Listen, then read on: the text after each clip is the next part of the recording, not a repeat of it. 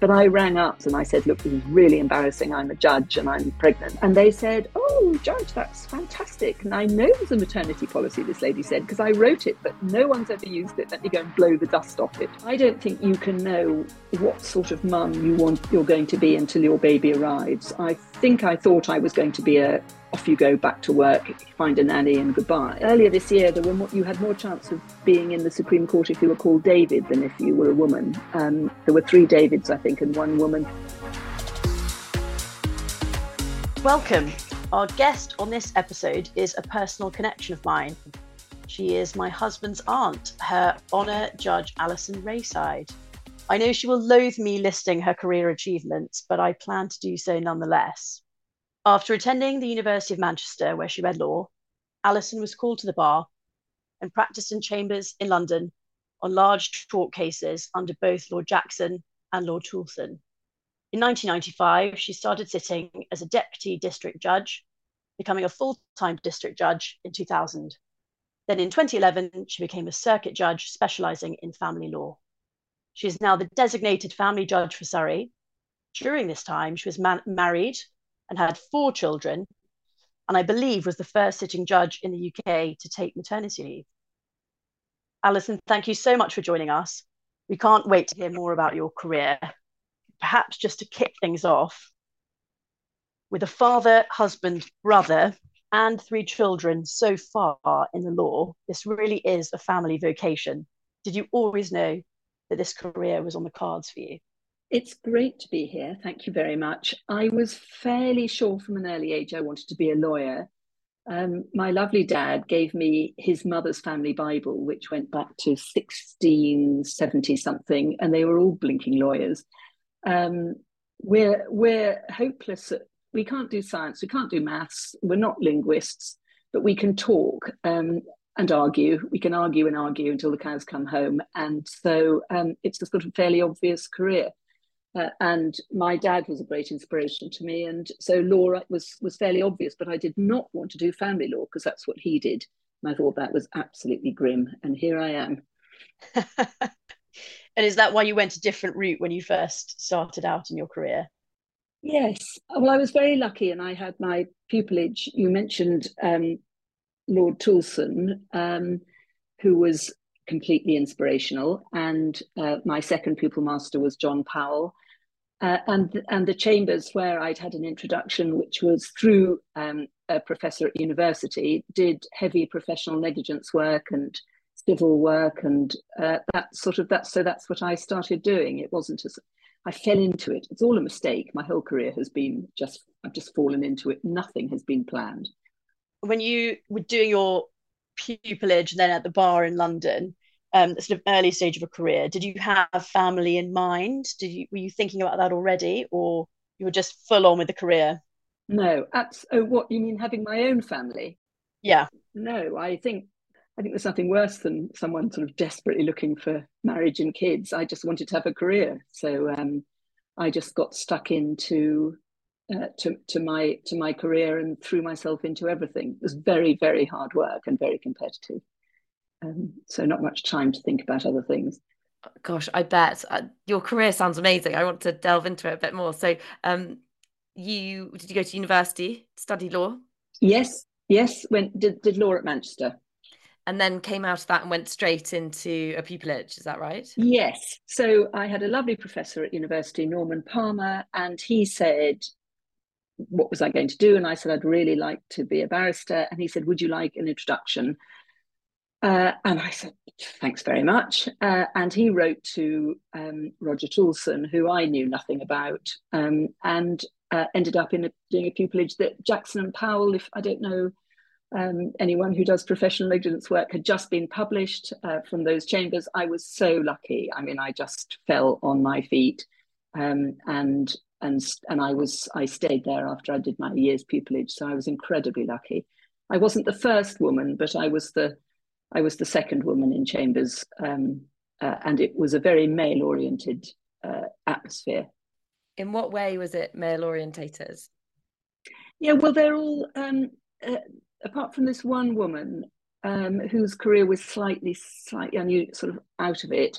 They were all just chaps. They were all public school boys. And you just sort of learnt that, you learnt the cricketing analogies, for example. Oh, you know, that was a sticky wicket at the close of play and something, I have no idea. I listened to the sports news because otherwise there wasn't a conversation. I was sort of in my own way. I had to take them on. So the notice would go up on the board, you know, Chambers and their wives all invited to whatever it was. And I just sort of crossed it out and said, partners, I think you'll find. But it wasn't, I didn't get any sort of really horrible misogyny. I was just very, very frequently the only woman in the room. And that was just absolutely standard. There was a bit of a fuss because there wasn't a ladies' loo. But they realised that just like at home, you can share loos. I mean, it's not the end of the world, is it? Gosh, and so with that in mind, that you were only the second woman, which is incredible. What were your thoughts on the future? Did you think, I'm going to make it, I'm going to show those men that I can do it? Or were you thinking, actually, I quite want a family. I'm not sure how this is going to work for me to have a family, given you didn't have any role models to follow? No, I really didn't. I just sort of got on. I'd always wanted to practice, and I just got on and practiced. So I felt my chambers were really encouraging. They were all lovely. And luckily the work came in. So I didn't feel I had a battle, but I mean, certainly all women of my generation were very often at work, you know, the only woman in the room. That was sort of what we expected. But I was hugely encouraged by my dad. I think men at home, you know, I was hugely encouraged by my dad. And then I'd met my now husband at bar school, and he was sort of always very encouraging. No one ever. And I went to an all-girls school where the teachers they were from the generation that if you got married and had kids, you had to leave. And they were determined that the girls should do well. They were absolutely determined that you could do anything. And so I think if you're just surrounded by that, it never occurred to me that I couldn't or wouldn't. It's just something I just got on and did.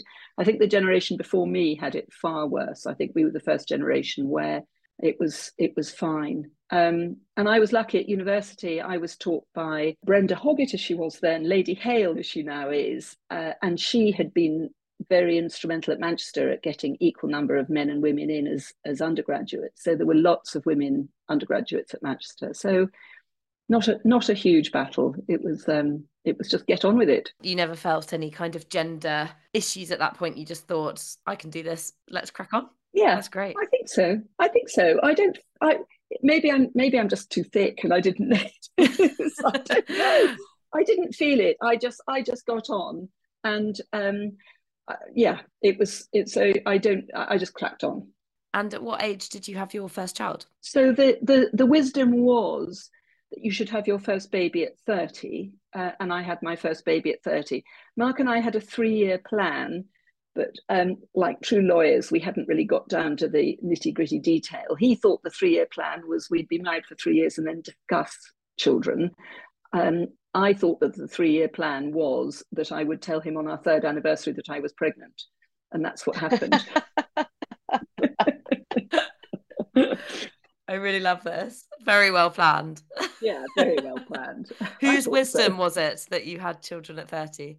Well, it was just what doctors said. I don't know what they say now. I expect they'd say, I don't know, I think it's now maybe something like 35 or something. But you were already an older mother at 30. And that was just the wisdom. And I was incredibly lucky. And I only had to look at Mark and I got pregnant. So, yeah. And I never really thought, I never sort of thought beyond. I just thought, okay, the time has come for kids. I think you get to that stage, maybe in a relationship, you just think, you know, that's the next You're thing, ready. and I want kids. I was ready. And your husband was also a barrister at this point. Yeah, yeah. So, how long did you have for maternity leave? Well, there wasn't maternity leave. Chambers, for those who aren't familiar with the way it works, barristers work in sets of chambers, and you are all self-employed, but you club together as to sort of rent premises and you share facilities, including the clerks.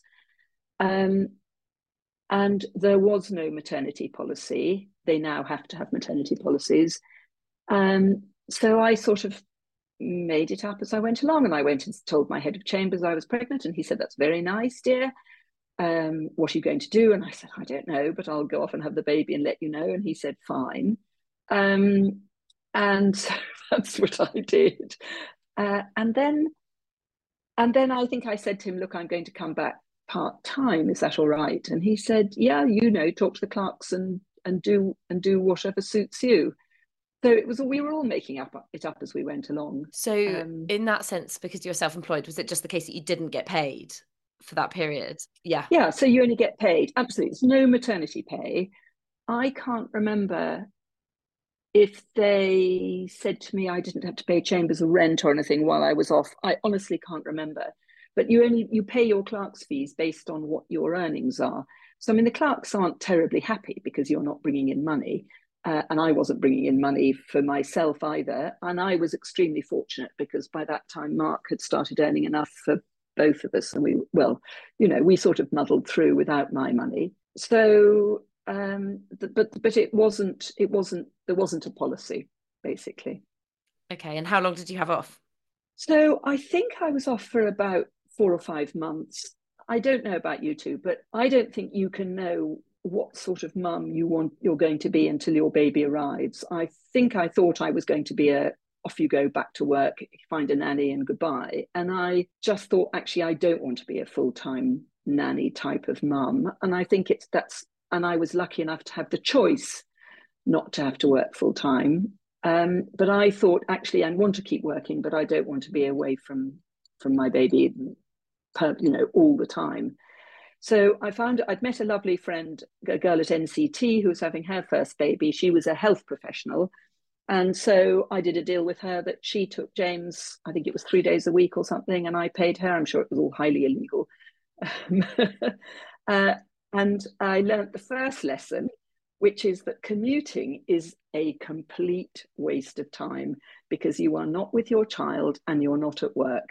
And we were living in the country and my chambers were in London, and it was pretty good hell, sort of getting James up, taking him off to the childminder, dumping him there, rushing off to get a train, sitting on a train, getting to work. And they'd all say, "Oh, you're a bit late, it's 9 o'clock. And I'd have left James at sort of 7:30, and then the whole thing in reverse in the evening. So it wasn't great. Presumably in those days you didn't have like iPhones, internet connection in order to be able to use that train journey productively. No internet, no mobile phones. I mean, the children can't believe it when I tell them this. And choosing to live in the country when I was working in London, not very bright really. So although you can read papers and things, it's not the same as now, and no home working either. I mean, I had a fax machine at home, but people didn't work at home. It just wasn't done. You were in chambers or you were in court. That's the way it worked. So that was very difficult. I sort of can't imagine how a family could function in that, in that situation. We've only been parents in post-COVID times, so we've never experienced that every day on the train, going in, rushing home. Joy and I have only ever really experienced working and parenting with some flexibility. So I don't really know how you did it, actually. Well, I mean, it's ridiculous, really, isn't it? And I think COVID's taught us a lot of things, and a lot of things have been great and a lot have been terrible. But the one thing that is hugely important, I think, for anyone with any caring responsibility is being able to work at home. Sometimes just makes an enormous difference. And I had a bit of a row with the last Lord Chief Justice, who more or less said, "Look, all judges have got to hear all their hearings from court. Even if you're doing remote hearings, you should be in court." And I was saying, "Well, really, actually, that we do. It suits it. The difference for a lot of us is enormous, having that flexibility." So there's still a bit of a. I think some government has said that they're going to bring in a right to work from home, but I don't know if that's occasionally, but I don't know if that's happened. I don't think that's happened yet. And I think the technology, having Wi-Fi and laptops and iPhones, etc. I mean, back in the day, I can see why it was the norm you had to be in. You know, it wasn't a choice. No, and if people phoned you, if people wanted to talk to you, they'd phone Chambers, and Chambers would put it through to your phone on your desk. They couldn't put it through to your mobile or your home phone if you weren't there. So yeah, very different days. And it, in terms of trying to work flexibly, it just wasn't a thing. I found it really interesting what you said about being, you know, not knowing exactly what kind of parent you're going to want to be until you're in the moment. I think that's really sound advice for people to listen to not think, oh, I know I'll definitely want to go back after 2 months and get straight back to work, or I'll definitely want a whole year off, because, as you say, you don't know. That's really valuable piece of advice. If you've got the choice, and I have been very lucky that I've had choices.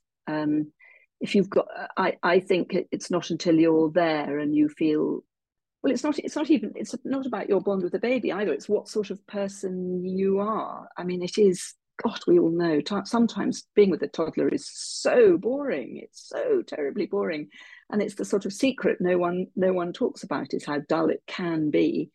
But at the same time, it's really stressful, isn't it, to have to leave your baby every morning at 8 o'clock and then come back at 7, 8 o'clock or something. That is very stressful. And it makes a huge difference if you've got family or your partner who can share it, and that sort of guilt is lessened in that regard. So you did 3 days a week working initially? Yeah. I learned lesson number 2, lesson number 1 being don't commute because it's wasted time. Lesson number 2 is try and know in advance the days and times you're working. Because one of my worst moments was arriving somewhere like Lincoln, I think it was, and I thought I was there for a 2-day case and I'd made arrangements, and all the other barristers said, oh no, it's down for the week.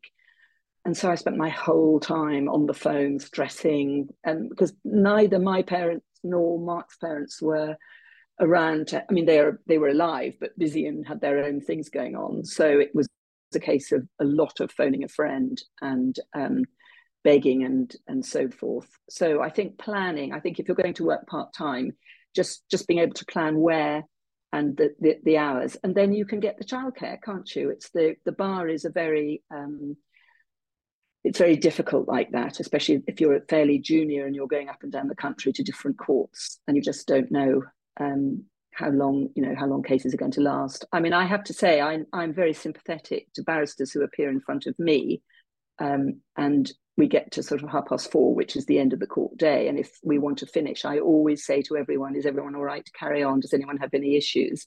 And sometimes they just need a phone call. Sometimes people say, I'm really sorry, I can't carry on. And I'm incredibly sympathetic to that because I've been the other end. So yeah, that's amazing that you now have the opportunity to kind of support and help and understand. Yeah. I think we need more of that. Well, also when somebody emails me, and you know, you see the email has come through with someone's legal document at sort of 10:30 at night, and you know they're in front of you the next morning, you sort of, I email back, say, go to bed, you know, what are you doing? You've got to sleep. The life of a lawyer. Yeah, life of a lawyer, absolutely. And Alison, did you have different experiences with subsequent maternity leaves and returns, or did you sort of follow a similar pattern? Yeah, so number 2. So when Alec arrived, I'm sure he won't mind me saying this, he was quite a difficult baby, and I found the whole thing fell apart. So the nice friend who looked after number 1, she had her number 2, and that, you know, and then you start, of course, James was getting onto the play school and everything. So you start getting those routines all having to be built in. And I tried a sort of part-time nanny, and Alec just screamed the place down and everything. And it was just so stressful. So I left Chambers at that point. So all about 2 years, a year after Alec was born. So I just couldn't manage it. It was the traveling, the childcare, blah, blah, blah. It was all just too much. So I left Chambers, not really knowing what I was going to do. It's really hard having 2, isn't it? It's, you know, just that extra body, the extra pressure, the kind of lack of sleep. Yes. Yes. and the juggling and yeah, it's a really complete. You can make one child fit into your life, but two, I just don't think you can. Yeah, it's their world, isn't it? And we just live in it. Yeah, yeah. So, how long did you have off work? A couple of people were very kind to me, and someone in Mark's chambers got me doing some really deadly sub-editing work of some law reports, and someone else, in fact the same professor from Manchester, had me doing a little bit of research and things. So I tried to work, but that was more from home, locking myself away and hearing the children screaming, which I'm sure is an experience you have. And I used to try and do a couple of days a week. And then that was when Alec and James were both sort of under 5. And then I bumped into someone. Life is just peculiar. I bumped into this old friend who we'd had babies. You know, we'd been in the same group of toddlers and things. And I bumped into this chap in the town square in Petworth. And he said, "Oh, Alison, what are you doing at the moment?" And I said, "Oh, not very much." And he said, "Oh, I thought you were sitting as a judge." And I said, "No." And I thought, bloody hell, that's a good idea. So I went rushing home and I looked, I don't think we had the internet, so I couldn't look it up on the internet. I can't remember what I did. I must have looked in the phone book or something. And I thought, okay, that would actually suit really well, because being a part-time judge would be brilliant. So I had to write to a lady who was then based at the House of Lords, and I said, I'm a barrister, query, was I really? And I'd like to become a deputy district judge. And in those days, deputy district judges was something that solicitors did. Barristers became part-time judges called recorders, and solicitors became part-time judges called deputy district judges. And so I was sort of crossing the line a little bit. And to cut a long story short, she said, "Well, I mean, we're not sure about you, but you can go off and do a course."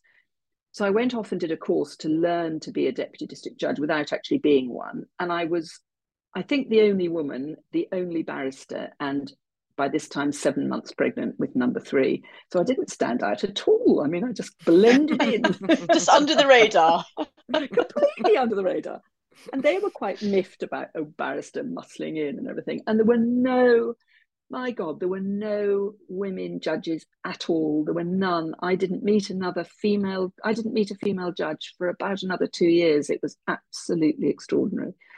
So, yeah, so then they finally said, "Well, you've done the training, you might as well become a deputy district judge." And that was absolutely brilliant, because I was able to work locally. I was sitting in Surrey and Sussex, and the court day is a much more sort of defined thing than being in practice. It's sort of 9 to 5:30 in those days, 9 to 5.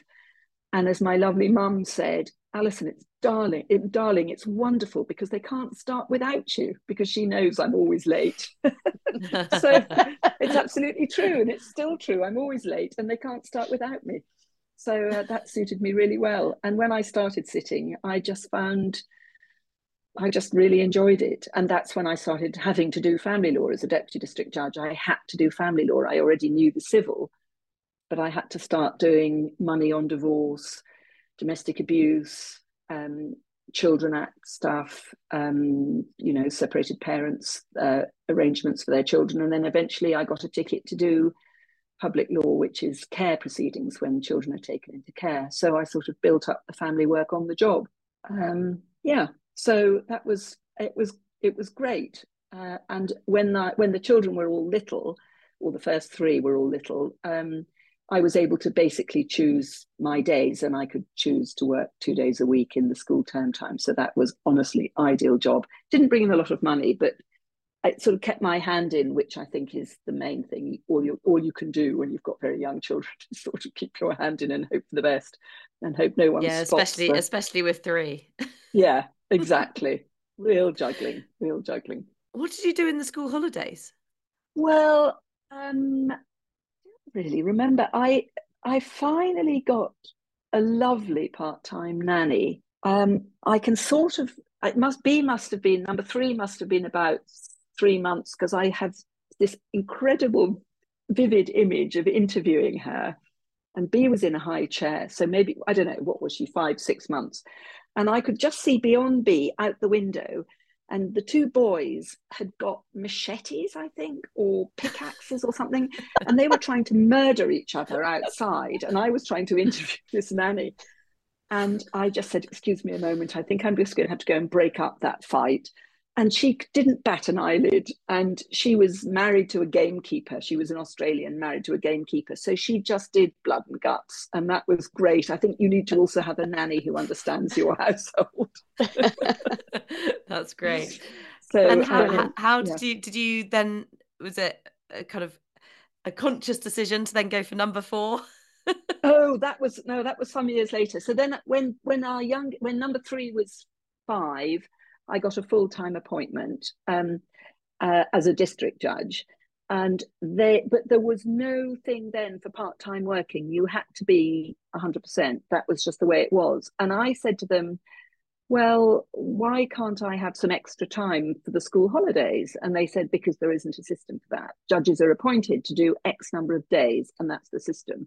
And I said, well, that's just completely ridiculous. And so they eventually, when I said I wouldn't take the appointment unless they gave me some time off, they gave me 4 weeks extra unpaid leave every year. But I think I was the first person to insist on that. And I mean, that was, honestly, it was as if I'd asked to sit naked, because it was really difficult. Anyway, they eventually said yes. So that's how I sort of wangled the holidays. And judges luckily get quite good holidays anyway, so you add on 4 more weeks and it was fine. I sort of had the basic state school holidays covered, which was brilliant. And then I was a judge for about 5 or 6 years, and Charlie arrived completely unexpectedly. I was about 3 weeks short of my 47th birthday. Just thought, this is odd, I feel so peculiar. Is this the early menopause? What on earth is going on? 47? Yes. Goodness. Oh my goodness. I don't know, like, even the thought of like going back to nappies at 40s. Well, so you can imagine, I had James, who was, James was 16, and he was so embarrassed. He was just so embarrassed. He said, you are not allowed to get out of the school, out of the car near my school. So he was just, and he was just discovering, you know, he was just is James getting together with 3? Girls. James is number 1. Oh, number 1. Okay. So James number one at 16 was just so embarrassed and just didn't want me anywhere near his school. Alec at number 2 was just about to go off to boarding school, so he said, "Look, I don't care as long as this baby isn't at school at the same time as me." Just showed how bad his maths was. And then lovely daughter number 3 was really sweet and was thrilled. And when we told her, you know, when we told them, she said, "I don't know whether to laugh or cry." How old was she? She was 11. So she was absolutely great. And she was like, I mean, she still is a bit like his second mum. Gosh. So that was very unusual. I mean, yeah. So 11-year age gap, yeah, is a big chunk, but in a way, so lovely that you then get to experience that again, sort of 10 years later. Absolutely extraordinary. And I went back to the NCT thinking, I bet everything's changed. I better, you know, learn how to give birth again. And I found I had more children than everyone else in the room put together, including the teacher. And they used to always ring me up. I mean, thank God, mobile phones, what a difference. You know, the WhatsApp group.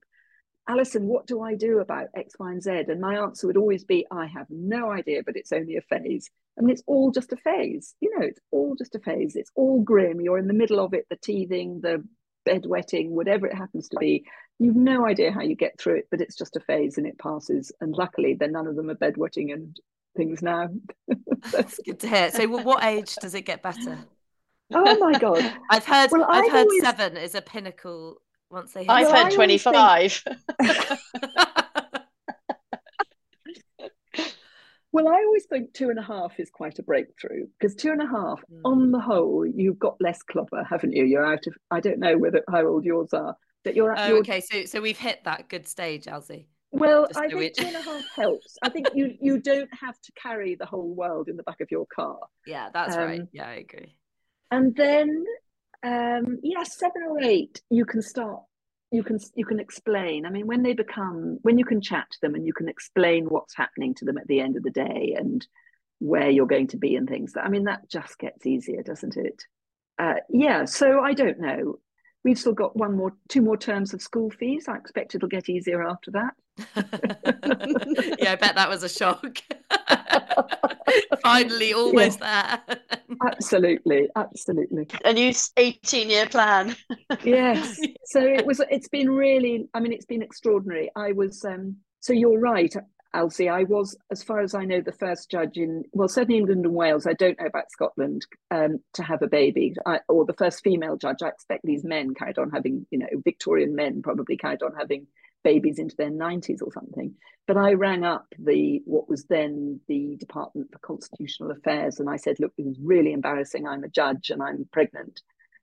And they said, oh, Judge, that's fantastic. And I know there's a maternity policy, this lady said, because I wrote it, but no one's ever used it. Let me go and blow the dust off it. I got 6 months unpaid, and then 6 months I could take, 6 months paid, and then 6 months if I wanted to unpaid. And then by that time they'd caught up and they had an official part-time working policy.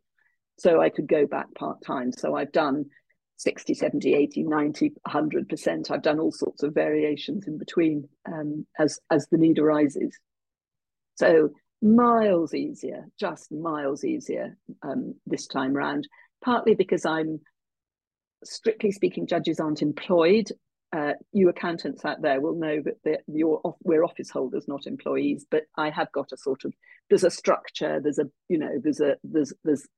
I'm part of a bigger team. I'm in one place, I can work set days, so miles easier in that regard.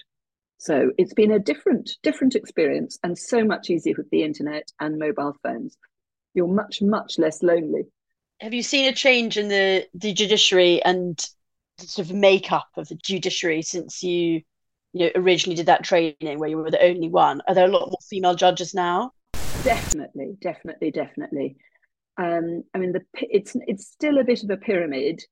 There are now at district judge level, certainly at equal men and women, and at tribunal judge level, circuit judges probably equal. All the Crown Court judges are circuit judges, so probably about equal. High Court, maybe a quarter of women. Court of Appeal, an eighth, but glass ceiling shattering all the time.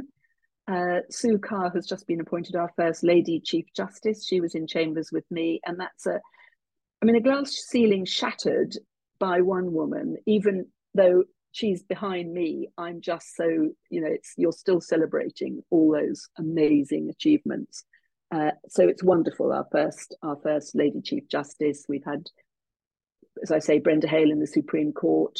Up until earlier this year, you had more chance of being in the Supreme Court if you were called David than if you were a woman. There were 3 Davids, I think, and 1 woman. But I think I think a second woman Lady Justice Simler has just been appointed. So we're on to 2 women. And I used to be the only woman in the room, but then actually more and more women started to realise that especially being a district judge and working locally and everything was great. And we had quite a reputation around the edge of London, the sort of donut of London. You had a lot of women being district judges, sorting out women's money on divorce. And we had a bit of a reputation. It's no good a woman coming to us saying, oh, well, I can't work anymore, I'm divorced. Because we'd all be saying, well, actually, you can. I pitied the poor mother who said, I've got 2 children, I need to take them to swimming lessons, how can I work? Because she's got pretty short shrift from me. Women judges, it has an impact on society, doesn't it? It's not because you're in front of a woman judge, it's because the male judges mix with the women judges. Attitudes change. Thinking about how you separate your money on divorce, it used to be that the woman would only get what she needed. Even if you built up this whole pile of money together, the woman would be given what she needed. And now, thank God, women are given, the sort of starting point usually is 50%. Not always, that's not legal advice, folks, but it's a very different world we live in now. So far more women judges. And then, when was it? Actually, it was just before Charlie was born. In about 2003, Brenda Hale and others started the United Kingdom Association of Women Judges. because there's an International Association of Women Judges. And that was great to meet other women and to chat about things that you have in common when there were so few of us. And that's still going strong. And that's really, that's a good way of meeting people and being and mutual support. It sounds like it's getting better. Still not 100% there, but it's certainly getting better. I mean, if you look at, for example, the FTSE 100, I think there's 8 CEOs are women. So we're very much behind in that area. But it sounds like perhaps because of that locality point that you said, i.e. actually being local to where you live, being able to work kind of 2 or 3 days a week, having time off in the school holidays, it sounds like quite a good career and a supportive career for children. Absolutely. I think that I think it's very hard. I think the bar is still very hard, and I think life as a solicitor is very hard. Yes, as Alison said, 3 of the children, well, Charlie hasn't yet made up his mind, but 3 of the kids are solicitors, and it's bloody tough. I would like to see more workplaces adapt to what women can do, rather than women still having to fit into a very sort of male-oriented workplace. But I don't know what you're, I mean, you know, I'm sure you two could tell me great stories and terrible stories about what you have to sort of do. But it is still, it's still very tough, isn't it? And yeah, I bumped into a German judge on holiday, and he was very senior, and he told me with absolute horror about one of his colleagues in the German, I don't know, it was a very specialist court, after day 4 of a very difficult case, saying she had to go home and see her children. And he was horrified. And I said, but of course she had to see her children. Why shouldn't she? Oh, you know, this isn't how it's done. And I said, well, change the way it's done. Meet remotely. Why couldn't you do it remotely? Well, it's never been done like that. Well, bloody make it. Make the system fit round the workforce rather than the workforce having to fit into the system. Good for you. Good for you. I think that's really important. I actually, my experience, particularly in the legal industry, is that Europe is quite far behind. Right. That's interesting. Yeah. And things like working from home, etc., is just not as flexible as the UK. Right. Well, yes, we've got cousins in Switzerland. Their children used to come home at lunchtime. I mean, how do you do that? Yeah, crazy. Yeah, it's a real challenge. But I think the only thing we can do, I guess, is, as you say, call it out, provide options, you know, challenge the thinking. It isn't the case that we absolutely need to be around, present, physically. You know, it is of course possible to do it remotely, and the technology we've got to embrace. Otherwise, we're going to lose particularly good senior women. Yeah. Absolutely. And you've got to have a contented and happy workforce. And then if you have a woman who is able to work a little bit more flexibly and around school holidays and things, she's going to stay with you, isn't she? She's going to stay in that job because she values it. She values that ability to work a little bit more flexibly. So, yeah, getting there, not there yet. Would you say, in your experience, would you say that flexibility is kind of the key or one of the key factors in helping women particularly to progress in the workplace and take on more senior positions? That's really tricky, because I haven't got a sort of the knowledge of lots and lots of different industries. But what I do think you've got to recognise is that if a woman is having children, if she's in those years of both, you know, just about giving birth and those first few years, she is bound to be less able to focus on work. But you shouldn't give up on her. You should support her in those years, be flexible, allow her to have a career break, allow her to have, the flexible working, whatever sort of works for her, because there are plenty of years after children. And I wish somebody had said that to me. I wish somebody had said to me, look, stop stressing about your career, when I'd sort of given up the bar and I didn't know what I was going to do. And I thought I might never work again. And I don't think I was very happy because I just didn't know. I knew I didn't want to just be at home with the kids. Loved them though I did. That wasn't fulfilling enough. And I wish someone had said to me, just relax, because there is always room for a, you know, good, hardworking, intelligent woman. Employers will always want you. There will be a place for you. So just be with your kids, enjoy being with your kids because it's pretty precious. Slow down and go at their pace, make some really good friends. If you can work part-time and keep your foot in the door, it sort of keeps your sanity and you're keeping those connections at work. But then there's plenty of years when you can go back. There's loads of years still to work, plenty of years ahead of you. God knows how old you'll have to be before you can get your pensions. You know, there's years and years of it. And I now look back and I look at my poor husband who sort of, you know, from 25 or something, it was just completely work. And I've been lucky because I've had these sort of little breaks and islands of doing something different. And I think that's fantastic. I'm very lucky to have had that. So, yeah, you were asking about my message. Just be fun and have fun with your children. I mean, children look back. When you look back on your childhood, you remember your mum or dad being fun. You don't remember them being stressy or being perfect or whatever. You just remember it when you could have fun with them. And that's what I would like to say. Just have fun with your kids, because mine are now, you know, Charlie's nearly 18 and James is in his 30s, and I've got a couple of lovely granddaughters and things. Oh, wow, you're a granny already. Yeah. Amazing. And how do your children feel about you having always worked? Very interesting. So I've asked Charlie, who's here, what's it like having a working mum?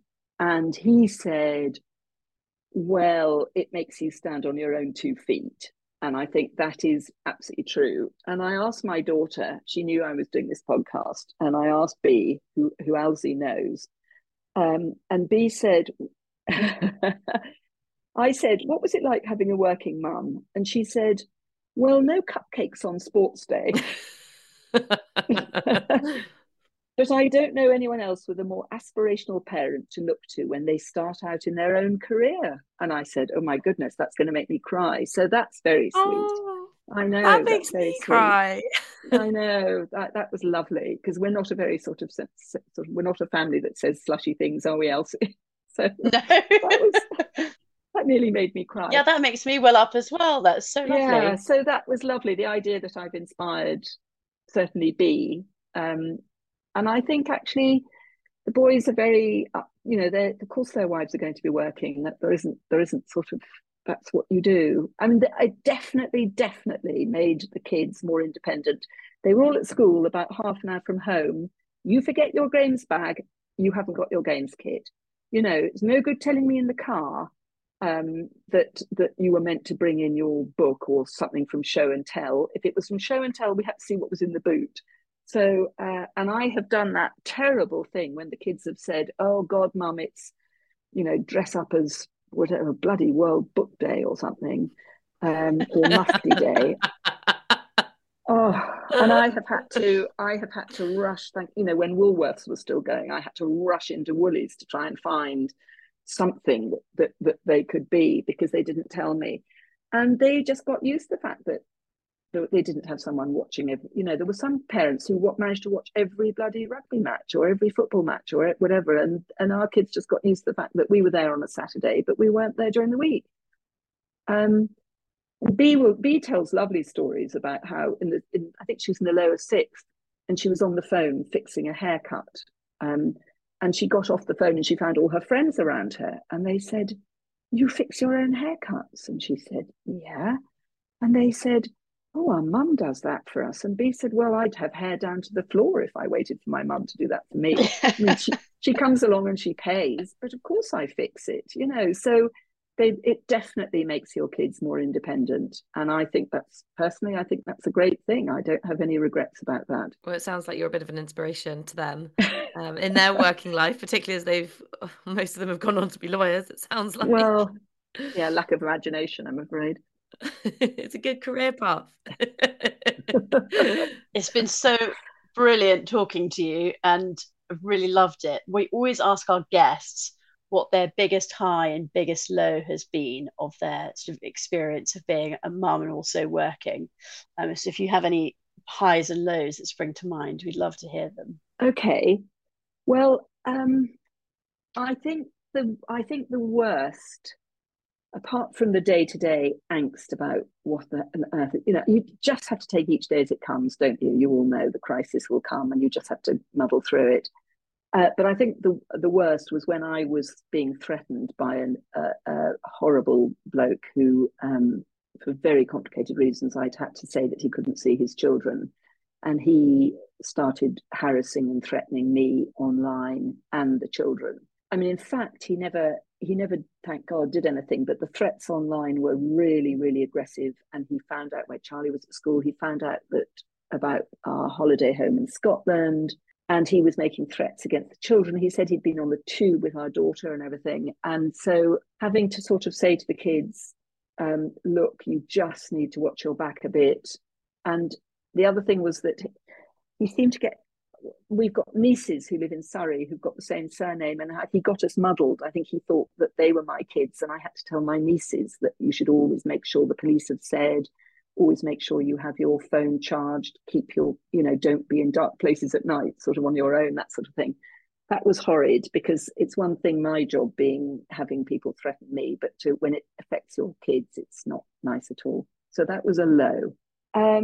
The highs, I don't know. I just the highs at work are just when you don't get any feedback as a judge. It's a very, very odd. I've never had an appraisal. Imagine that. You don't get any feedback. No one tells you if you're any good.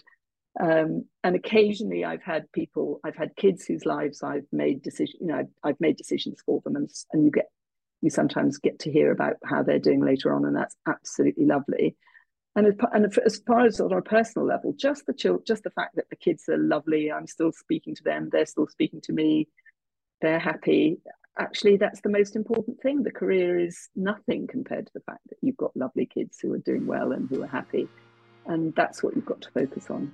The other bit of advice I would say is don't be a hover parent, be a submarine parent. Only turn up at school if you're called. I just can't bear those WhatsApp groups and those poor teachers. Just let them get on with it. That's what they're paid to do. Be a submarine parent. I love it. Yeah. Just surface when you have to, and be the parent who just brings the crisps and the chocolate biscuits. Don't try and make the cakes and the beautiful fairy outfits. It doesn't matter. Let other people do all that. Just let it go. It doesn't matter. It doesn't make the slightest bit of difference when they're applying to university that they were the one in the best fancy dress outfit. Yeah, a bit of sanity. That's the key, isn't it? Yeah, sweat. Don't sweat the small stuff. Very definitely. That's been amazing. I've absolutely loved speaking to you. I obviously knew some of the parts of your career, but actually to go into it in more detail has been really, really fun. And I think you've provided some excellent advice to all of us. Thank you. Well, I'd love to hear sometime about your experiences, but we'll do that another time. We'll do that over a glass of wine, maybe. Or two. Thank you so much for listening to our new Women Who Work podcast. Please help us to grow our listenership by subscribing, reviewing, and commenting. And please do share with any friends or colleagues who you think may find this useful. Also join us on LinkedIn or sign up to the mailing list on our website, www.womenwhowork.uk, to ensure that you never miss any of our content. If you'd like to be involved with Women Who Work or have any ideas for us, then please do get in touch on email at hello@womenwhowork.uk. Thanks again.